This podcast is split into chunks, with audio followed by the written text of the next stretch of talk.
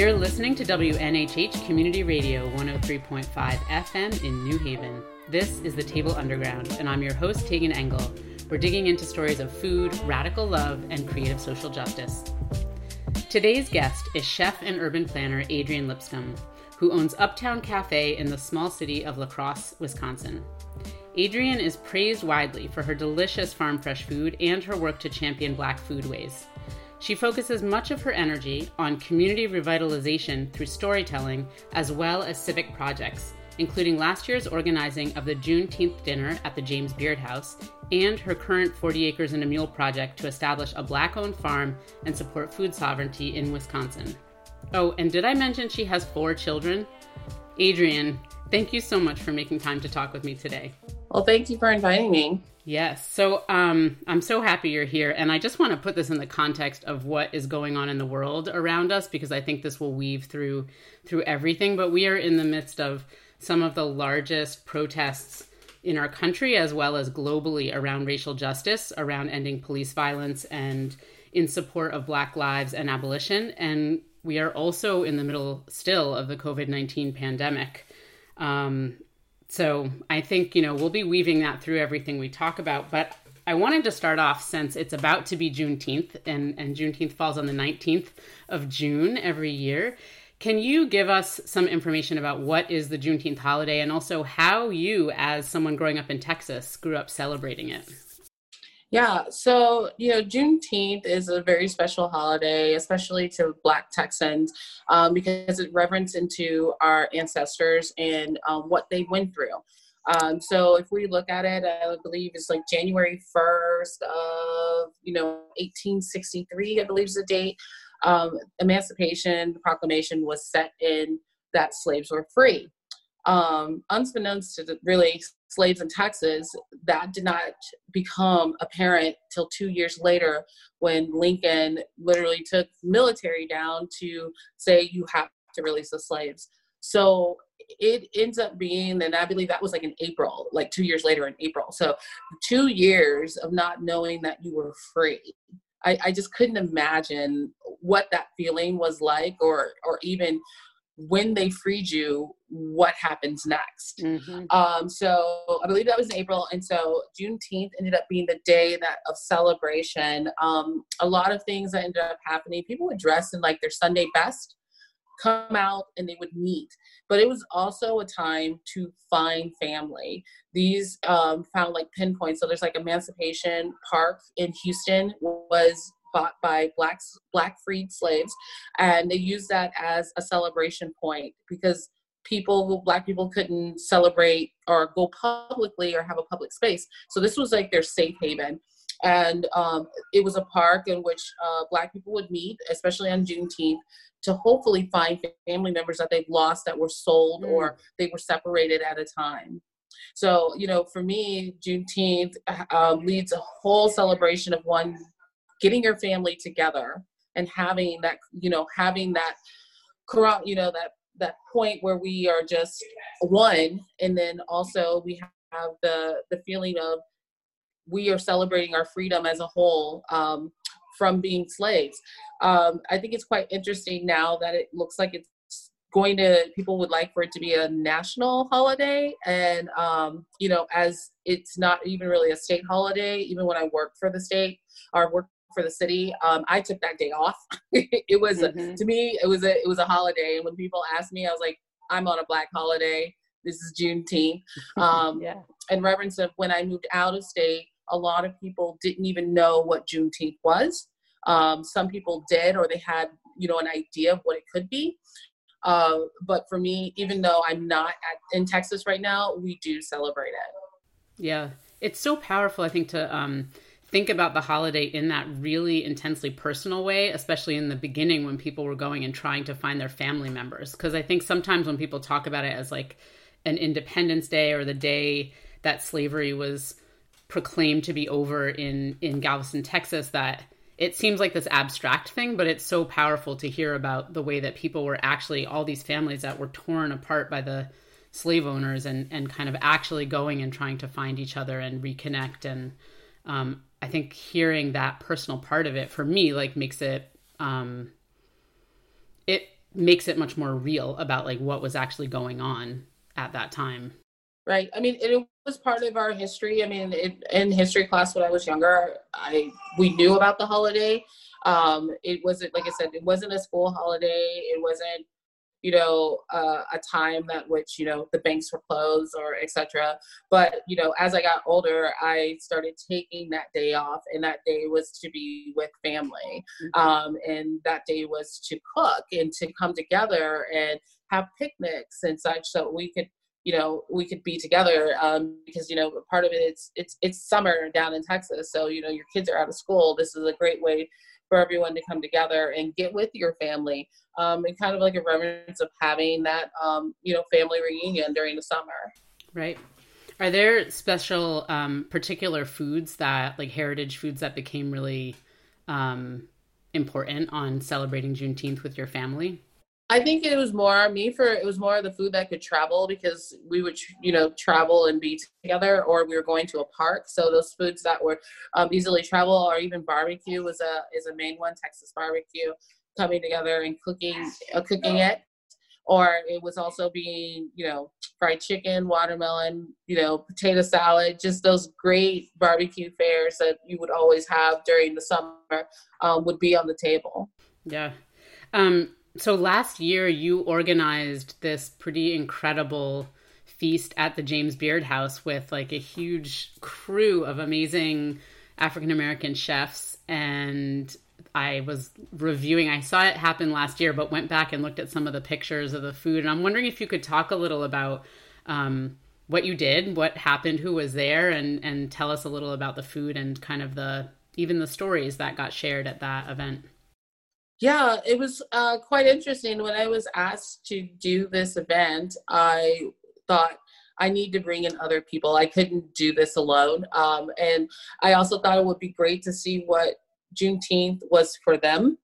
Um, so I had some people from the South that were there. I've had uh, Chris Williams from Lucille in Houston uh, came in, and then we had um, Enrika Williams, and she was from Jackson, Mississippi. Um, Joy was from, um, she's in Austin. I had David Thomas, he, he's from Baltimore, and he at the time was at Ida B's table. So they all had some kind of enrich of knowledge of knowing what Juneteenth was about. I also had Omar Tate um, from New York was there too, um, with his, he's just a honeysuckle pop up, mm-hmm. and it was all in in what the history meant to them and then how could they bring that out in a dish Oh, also Therese Nelson. Oh my gosh, how could I forget her? Therese Nelson was also there, and that you know event of bringing in Black culinary history. This wasn't just something that we said, "Hey, what does Juneteenth make, means for you?" and make a meal. They really thought about this and the concept and the idea and flowed with each other and understanding what other people's dishes were and you know and what the story meant to them or what that dish exactly meant to them and why. Mm-hmm. Um, so we were able to pretty much do a storytelling, and that's what a lot of like what I like to do with my food is the story tell why we decided to put these dishes together.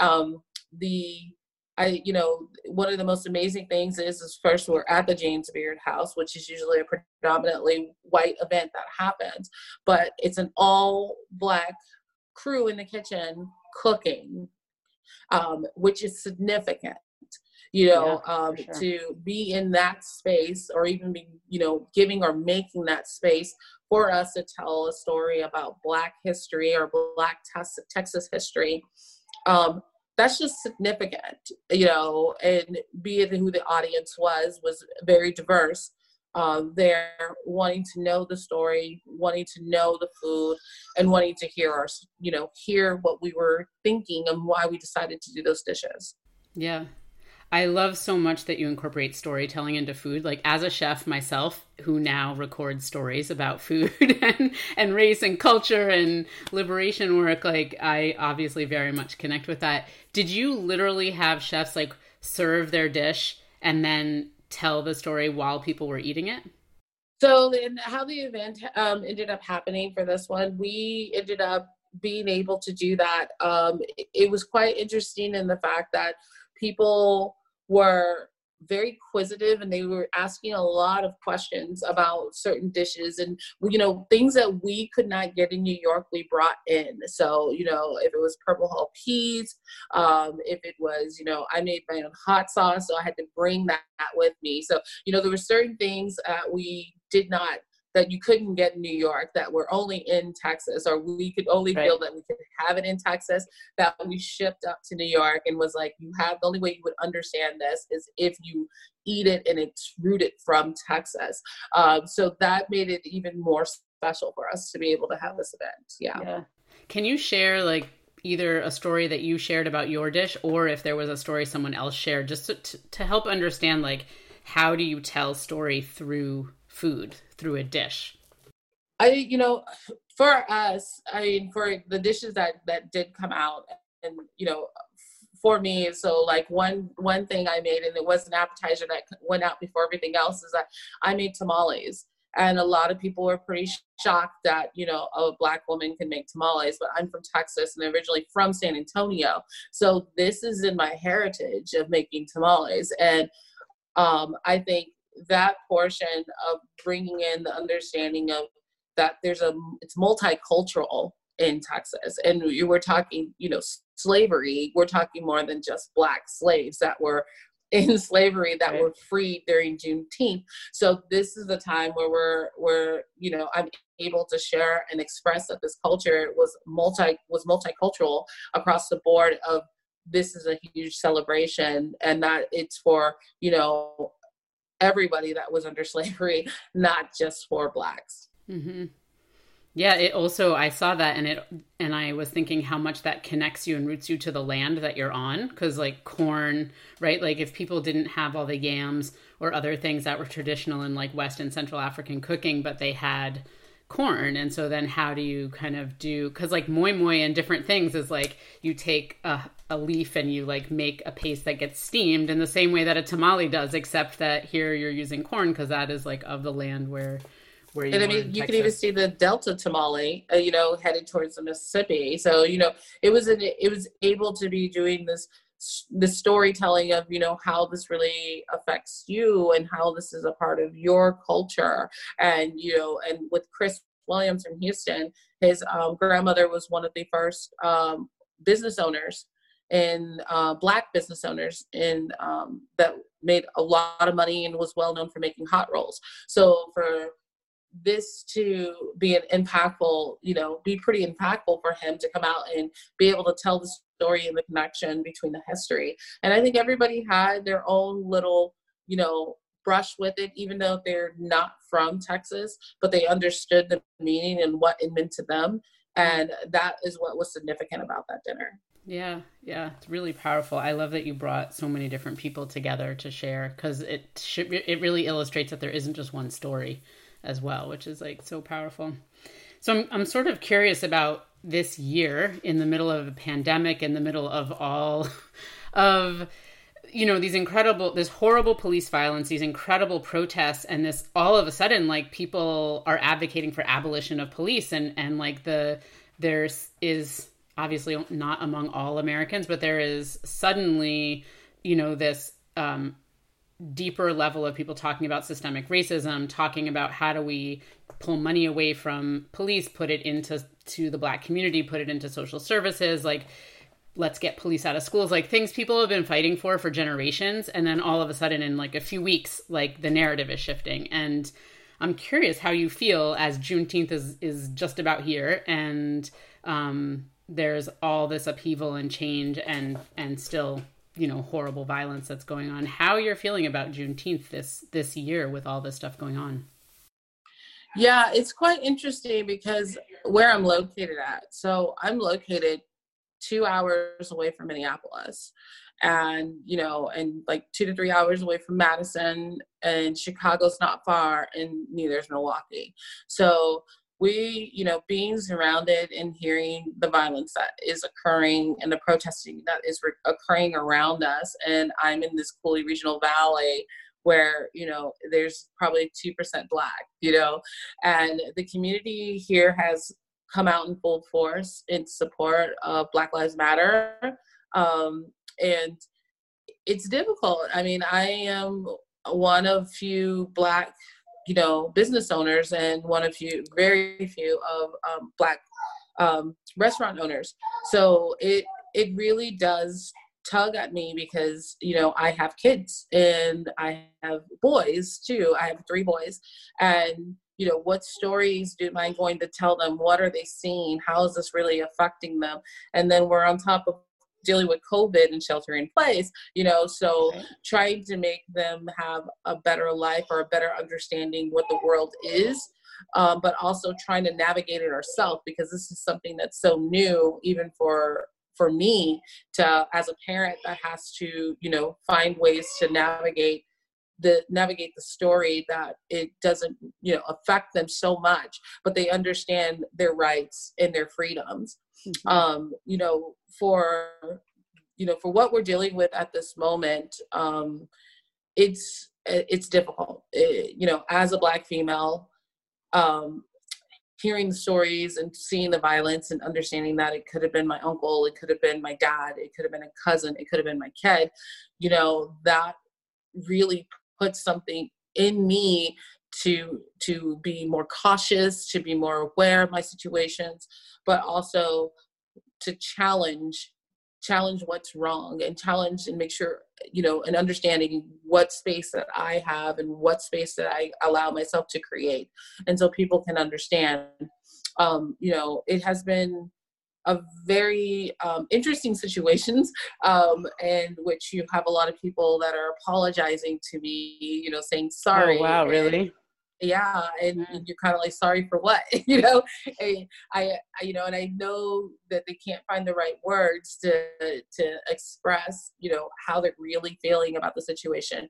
I've had people want to give me money uh you know in, in, in monetary you know in monetary values because they they feel like they need to. And you know that makes you question who you are as a person. Um you know is it because is it because of white guilt? Is it because, you know, I'm, you know, as I'm black, or is it because, you know, they see something in me in the project, but necessarily like why? You know, that was a very large question. So that's how um, you know, the development of understanding where where am I and what legacy am I leaving um, it becomes one of the most important factors um, in my life right now for a legacy for my kids, but also a legacy uh, within the foodways.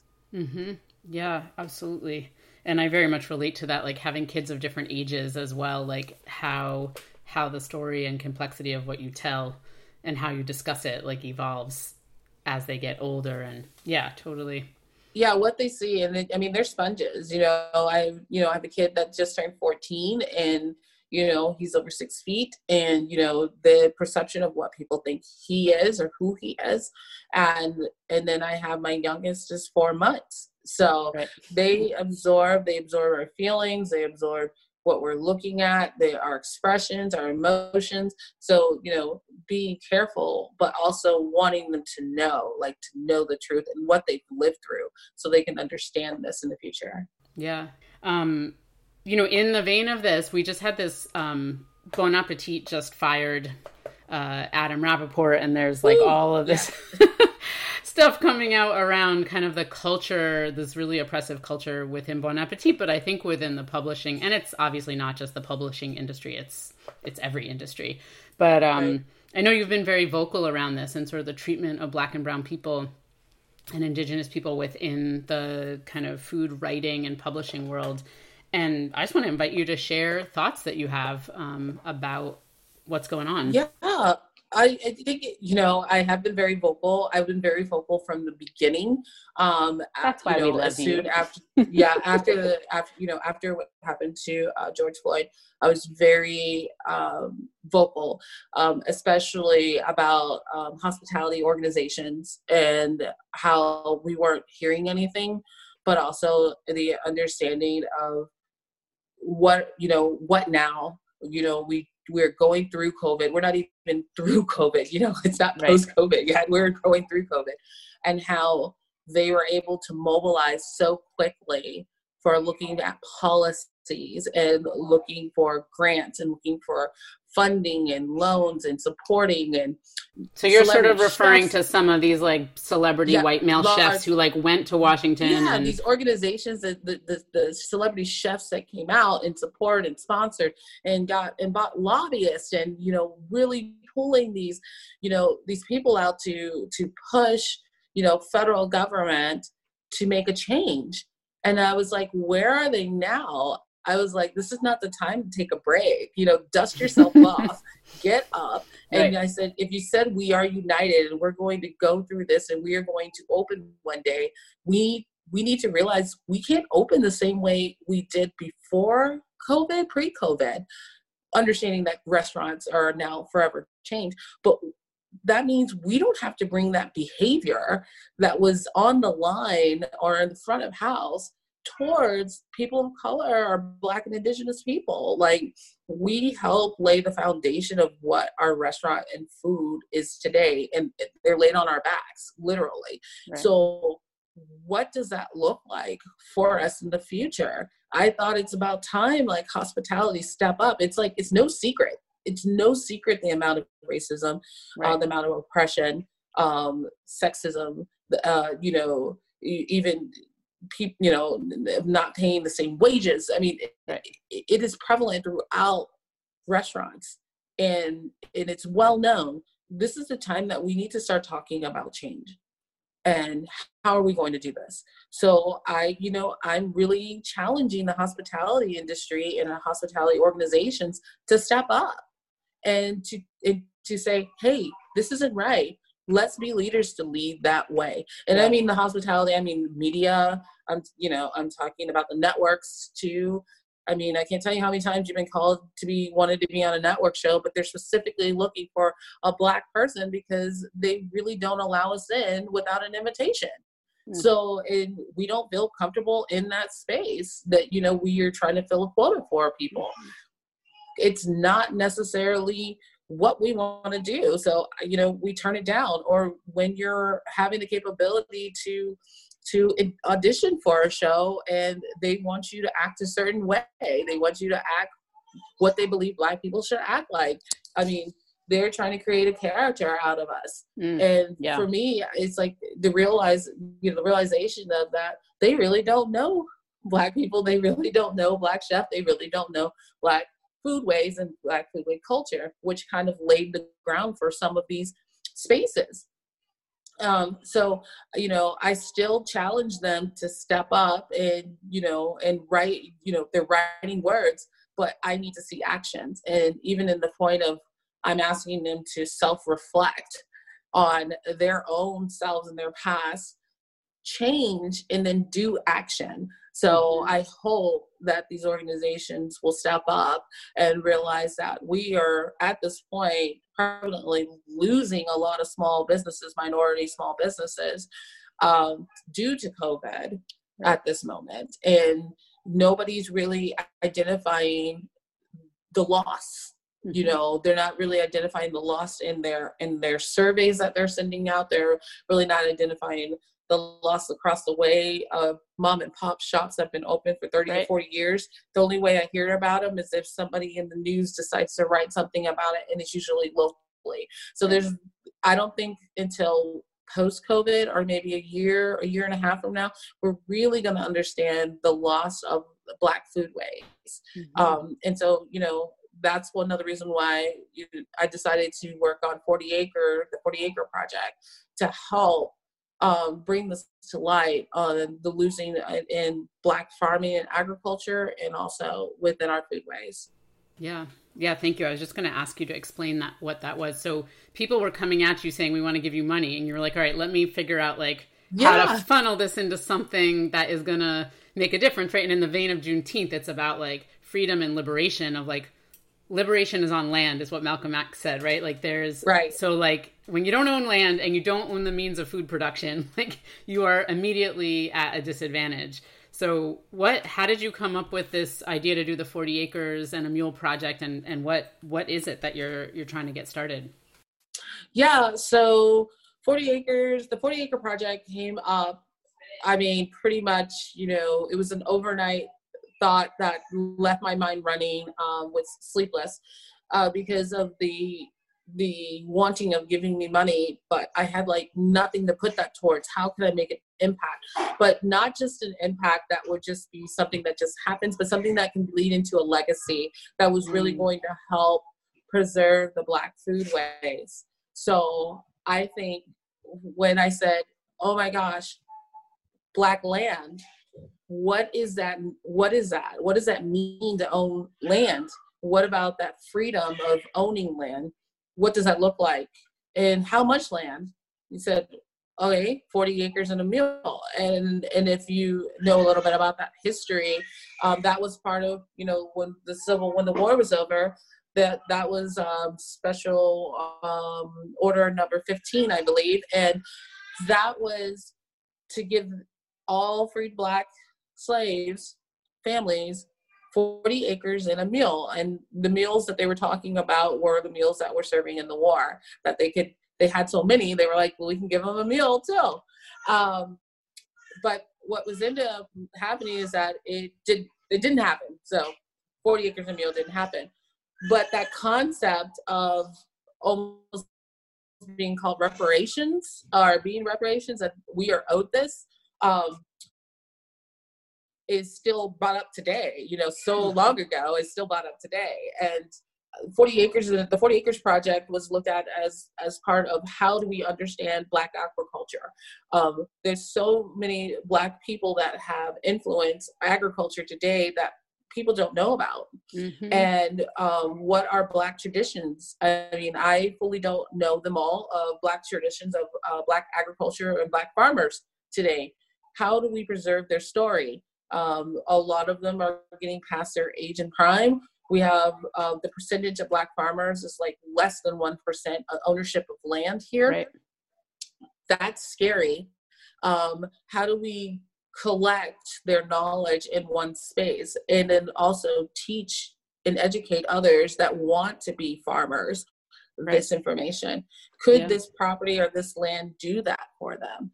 Mm-hmm. And then foodways where is our Black Foodways museums? Our information is kind of everywhere, and they're shot on, on different on different spaces and different platforms, or are in different museums. But there's no solid location for our all of our foodways. So this would be an opportunity to be able to bring that there too. So you have farming and agriculture, but then you also have the foodways too. Yeah. So it just turned into a myriad of projects. And um, when we launched it, uh, the, uh, it, it was so unexpected how well it was received or how well it is being received you know, we started talking about Africa. Like, what is that connection between what we know now and what is in Africa? So, um, you know, we'll be in further talks about maybe property in Africa And how do we bring this connection together? Um, yeah, I you know I'm in Wisconsin, um, but there's conversations about doing projects in the South too, and you know gathering this information. And and this goes beyond you know just being a chef. It goes into my city planning roles of in my studies and looking at ethnography and how do we collect this information if they can write it out or if they can draw pictures or if we can record. So we can figure this out of how our black agriculture has developed our black foodways has has developed and has transitioned to what it is today. Yeah it's really it's really powerful if you um so like the leah penniman wrote farming while black and going you know reading through that book and looking at how so many of the things that we think of as um, sustainable agriculture that in this country we tend to associate with like white farmers and like hippie farmers and stuff. Right. But so many of those practices are rooted in both African American farmers and West and Central African farming practices. And so it's not only like the ways of existing black farmers, but actually so much of the I'm not talking about like the the kind of industrial farming, but like the other ways of farming that are these like intercropping and mounding and you know just all these different Rotation practices, crops, crop yeah. rotations, and like ways to enrich soil. Like a million things are are rooted both in Africa and in um, George Washington Carver and in like the thousands and thousands and thousands of black folks on this land who who were forced into slavery and doing agricultural work and did incredible, you know, had a lot of inventions. And then even after slavery was over, ways that people were were really um, being super they innovative. went to study it. I mean right, I'll, I'll, exactly. they went to study it and it went into entrepreneurship and the in the word of you know if if blacks had land it was more than just freedom. It was an opportunity for economics and it was an opportunity for community. It ended up being right. a larger picture. So you know that's the way that i look at it that this is an opportunity to expand but also preserve these as we move forward through this. And i mean and it's it's an ample time is now like the time is now to do this. Yeah. um yeah, and then sure. it, i think it goes beyond that because everybody starts talking reparations and that's when i start bringing that that city planning in and i start talking about policy and i'm like well what's affordable housing? And right. you know maybe our, repar- our reparations are more looking at the point of afford of our housing or affordable housing. You know our modern part of having land now is a home so, you know, uh, a good majority of us do not farm, you know, so, right. you know, is land the most appropriate or is a home appropriate? Yeah. I love that you're bringing it to that. Um, because I think that uh, the how like zoning and housing policy is often so much of when I'm talking to white folks about racism. What I try to like bring that into because it helps to illustrate like the way like redlining and zoning policies, like all of those things affect your education, your health, your job, your opportunity, like everything and and talking about not just the ability to own a home but also all of the policies that go into who can own a home where and how um, even up until like the housing crisis, you know, the the horrible loans that that devastated right. primarily people in the black and brown communities. Um, those th- that is systemic racism, like very clearly, and so how to um, start getting like white folks and especially stuff people in the suburbs and other places to understand right. that that like you want to work on anti-racism work like change zoning policy like that has an impact like across the board and so um I love that you're an urban planner. you like mix all of these things together. It, it's, like... it's, all it, it, all interviews and connects with each other. Yeah. And you know, and you know, talking to congressmen about these opportunities or these ideas, like literally trying to plant seeds. I'm using that pun. Uh, plant seeds in their minds that you know this could really come to fruition, and just you know the understanding of like just in agriculture that those sustainable ways that you were talking about we're black rooted. And we need to be willing to understand our history as as black people but also the nation needs to kind of understand this is where agriculture was. And we are going to lose these techniques if we do not preserve them. Mm-hmm. yeah.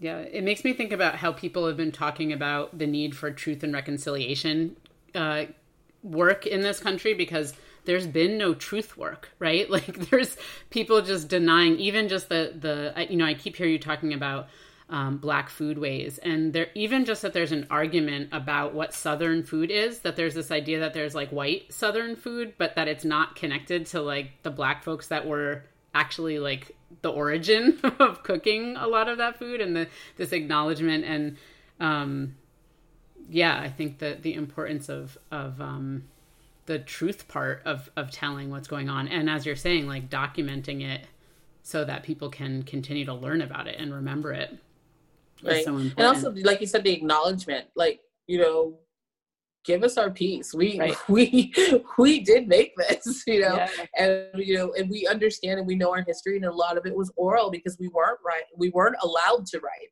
So a lot of our information is oral. I mean even recipes for my family they're still told um, verbally they're not written down really? you wow. Know? yeah yeah our family's well known for that. So um and i know there's a lot of families that are like that too that they never wrote the recipes down. That's where like oh i wish i had my grandmother's recipe because you always just watched you you right. you were always a part of it to understand that story of how to make things. You never just sat there and wrote it down or and my family's well known. Like if you couldn't remember if it was a teaspoon or a tablespoon, and you called you called my nana, my nana would be like, "Well, it looks like you need to come home. You haven't been home in a while you, go, you, you, forgot this recipe." And you go home That's and great. you make it with them. Like yeah. the, the understanding of you know where the stories come from within food in in the making of news stories like you know the recipes that i learned or i was taught uh, you know i'm sharing it with my kids. You know my eldest is like you know so when I leave, I get this recipe, right? Or when I, you know, you know, or he's like, when you die, you know, I get all these recipes, right? I get them, you know. So it's like, yeah, I I feel really proud of like their understanding our food ways and understanding the impact of what these recipes mean to our family and it will mean mm-hmm. to them. Mm. And so are you are you still not writing down the recipes? You're still passing them on orally? It's really hard. I do I haven't, you know, I I have to write them down or I won't remember them because I have so many recipes that run in my head. Um, so I have like a thousand notebooks around me that I just I never remember where I write it, but I yeah, usually if I change something or I add something or I'm doing a new recipe, I end up writing a lot of them down, but a lot of it is by memory. Right. Um, you know, I can make a biscuit with my eyes closed. You know, I, you know, pound cake. I can my my grandmother's pound cake. I can make that with my eyes closed. Just certain things that are just rooted within. I think it within your heart and in your hands. Like you know, you feel it. You know it's right. Yeah. Yeah, absolutely. That's how I've been teaching my kids too. My my son was like, you know, he's got a couple more years before possibly leaving home, and um, we've been like intentionally teaching the recipes and i'm like you have to do this 10 times right? You can't just do it once. Right. like you need to do right. it 10 times to remember it. A few things are written down. Most of them are like let me teach you how to make a salad dressing. Here's how you make the soup like and let's just keep doing it over and over. So i love that you're that you're passing that on to your kids. And like i love that thing about if you don't remember then you got to come home. Like yeah. that's so beautiful yeah That's it's just like you have you have to go home you have to go home and you have to see them make it you have to be a part of it and you understand it and it's like oh it was a tablespoon or oh it was a teaspoon and you're kind of like I, I, mean when i was younger i was mad i was like why didn't they just tell me you know like right. you just could have told me and and it's more like no I needed to go home. I needed to be there. I needed to see it being done by her own hands and then I needed to taste it and you those memories just flow through you and you're like, okay, I got it. Yeah. I, I, I can make this. Yeah. Yeah. So you picked up and left Texas and moved to Wisconsin, to the small town in Wisconsin, like three, four years ago, roughly. Yeah, about four years ago. Um, what me, what inspired was, that move? I was in Austin, Texas at the time, and it is hectic. It is one of the busiest cities I've ever lived in, and it was just growing dramatically. And we were at the point we wanted to have more kids at the time. We had one, and um, and I was pregnant with another, and we were starting to realize the future of of traveling to take a kid to violin class and after school programs was going to take two hours. To go to the grocery store was going to take like an hour you know going there and back just the traffic you know. And realizing was did we really want to raise our kid in a, in this environment when we lose so much time um, with not being together? Uh, so I was doing a lot of traveling at the time, um, you know, in planning and, and doing in the Midwest. And I decided that um, I would start looking at some of these cities and see where I could go. Um, the city of La Crosse is probably um, one of the most unique cities I've ever been into. It's a small city, um, but it was just something about it. Um, when I made the decision to move, we have, you know, it was just us. We we came up here, uh, very serendipitous. I had a meeting in a restaurant that was closed and um, and talking to the owner, we realized that there could be an opportunity here. Um, in Austin, I was going to school for my PhD. I was working for the city. I was a teacher assistant, so I was teaching, and I was a mom. So I was doing all these. Things. And didn't you have a bakery also? And I had a bakery. How yeah. And I had You're amazing. three years there. So it was like, yeah, I was like, I'm missing one. I had a bakery too. And so I just was like, how, if we move, what do we do with the bakery? How does that, how does that work? What happens to our community that we, that we feed? Um, we ended up selling the bakery to an employee.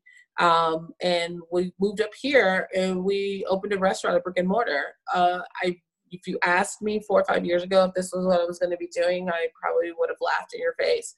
But the bake the bakery, the Uptown Bakery um, and cafe that we have here is probably one of the most fulfilling places I've ever had. um, when we came here, I think when we came here, we came here um, officially around in September, and it was the year Trump was elected, mm. and um, Wisconsin turned uh, red. So it was uh, quite significant being a stranger. And you know, my grandma was like, "Come home." yeah. know, she was like, "Come home, don't be there." And I had to be like, "Nana, Texas is a red state. So, you know, I had to like I had to like tell her like, you know, Texas is a red state too.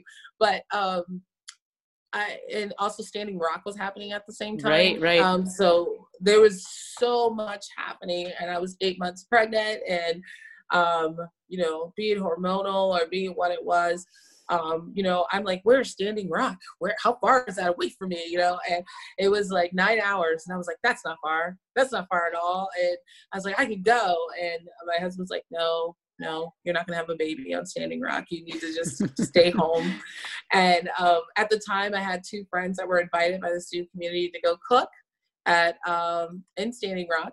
And uh, they, I was like, "Are y'all driving through here?" They were coming from Indiana, and and I said, if you drive through here, please feel free to stay at my house, get you some gas.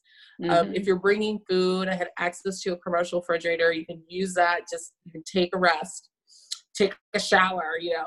And they were like, "That's great," but I was like, "I can do more. I know I can do more." And um, they were like, "No, no, no, that's enough." And I was like, "No, I can do more." so, what are you making? and for how many? And they said, uh, my friend said she was making soup and she's making for a thousand. And I said, I, I know what I'm gonna do. I'm gonna make you bread rolls. Like in the back of my mind, I'm like going like you gotta get started now. right. Rolls to get enough you're, done. You're right. crazy, you know. But I'm like, we're gonna I'm gonna do this. And she was like, no. And I was like, I'm gonna do this. Um, so I was like, how am I gonna do this? so I ended up writing on my social media with a couple people that I did know in this town and asked people to meet me at our um, access to a commercial kitchen to make bread rolls didn't um, you end up making like 2,000 rolls or something like that? I ended up making over 5,000 rolls. Oh my goodness. Wow. We, um, at 8 a.m., we had like 30 people show up right off the bat. Wow. Didn't know who, didn't know me. I didn't know them. And they were ready to make rolls. Mm. And that, I believe, was like the first part that I knew I was really at the right place. And yeah. I was really in a place that was about community because they saw something that was wrong. They didn't know how to help but this was an opportunity to make a difference. And this is for Thanksgiving. Yeah. So by 11 o'clock, we made 2,000 rolls, and people looked around. They were like, "What's next?" And I said, "We're gonna make some more rolls." And so people ran to the store, came back with flour and ingredients, and we made some more rolls. And so altogether, we made 5,000 over 5,000 rolls. And I mean, that didn't end that because I, I said I was gonna be there till five we had people showing up in suits and that would just move their tie out of the way and start helping cleaning. I mean, it was like that's great. It was like so grass rooted. Like they were yeah. like anything I can do, wash a dish. You you just saw the transition of people coming in, wives bringing their husbands, and they're like, they can go over there and just put bread together, but they're coming here to help. You know, yeah. my youngest one was about uh, four, and my oldest one was 92. So wow. just to have this community, like, and it was like a great way to kind of introduce myself to this community that just showed up, you know, hour upon hour just to help make bread was quite amazing. Yeah. That's great. And so, did your restaurant? We just have a couple minutes left, but did your yeah. restaurant sort of grow out of that? Yeah so yeah we were in the process of opening the restaurant and what we had did was i invited a couple people who were in planning um, to come up and help the community kind of find their voice because the area that we were in was in the midst of trying to revitalize. And we were like well what does the community want? How can we grab this information about the community to help decide what this will be when I decided to open a restaurant, I just didn't want to open a regular restaurant. I wanted people to understand that we needed them to survive and right. and to understand that this was their space too and this was their safe space that they could come to. So we have the opportunity to watch kids grow up. We get to really know our neighbors. We get to work with the community. We talk about beautification of our area. We talk about events. We help out. We do help with nonprofits. We you know it, it's spirit out that all all of us came together business residents organizations in the area to help then you know, like it's far enough like a business help bring a farmer's market in our area. We're really in a food swamp and a food desert. Um, you know, those are, you know, words that people like to use, but we our closest grocery store is over a mile away. And if you wanted fresh fruits and vegetables, you had to go to the gas station. So we wanted to bring an opportunity to bring fresh fruits and vegetables to them. And so, you know, for a business to spare off and just be like, I'm going to do this and this is going to happen is amazing. And that's part of what being a community is like, is like just being able to just kind of light the match and then just watch everything come together. Mm, yeah. I love hearing you talk about this because it's, I mean, I feel as I'm listening, I'm like, this is part of your Black Foodways manifesting, like in the way that you run a business, right? Like, th- you're, this is like the history of, of like really community rooted um, businesses and food businesses, and like that you bring this sort of intentional connection to urban planning and community development that you also have a PhD in that you can like translate also into sort of like city planning language for people to understand why this is important and and how this is about economic development and undoing racism and all of these other things. So you, there's a lot of things people should be listening to you about. So I'm I'm, oh I'm, honored that you're talking. Um, it's really good. Uh, so how we have to wrap up, unfortunately, but how should people find you? Yeah, so they can either come visit me at Uptown Cafe, uh, but it will be curbside and delivery. oh my goodness, I didn't even ask you about yeah. COVID in your business. Ooh, yeah, so we're quick. curbside and delivery right now. We did, decided not to open our doors for the safety of our community, family, and friends. Your um, town is reopened right now, right? my town is reopened the whole state is reopened so okay. yeah um, or you they can look up uh, the 40 acres project on instagram i'm very active there i do respond back, so please do hit us up. Um, or they can they can find us at uptown cafe and too. Great. And I will put all of those things up on the tableunderground.com so people can also find you super easy through that. So I have to just ask you for a second about COVID. So um, how how are you surviving through through the pandemic as a business? Um, you know, being community rooted and in, into the fabric of our community has saved us um, people want our food people know our food but people know us and they want us to survive. So they come out and they're very supportive. So we've been lucky you know not to say the least a lot of people haven't been lucky but for us staying open was about our employees. We didn't care if we broke even or not. It was just like our eh, are our employees taken care of that was our mm-hmm. main thing. Um, and we sat down with them. We had this conversation with them and did, asking them if they wanted to stay open. And, you know, they said yes. So we've been weaving and, and through this and, it, and it's, you know, you have to be flexible. Literally, you have to be willing to change your business and your business plan.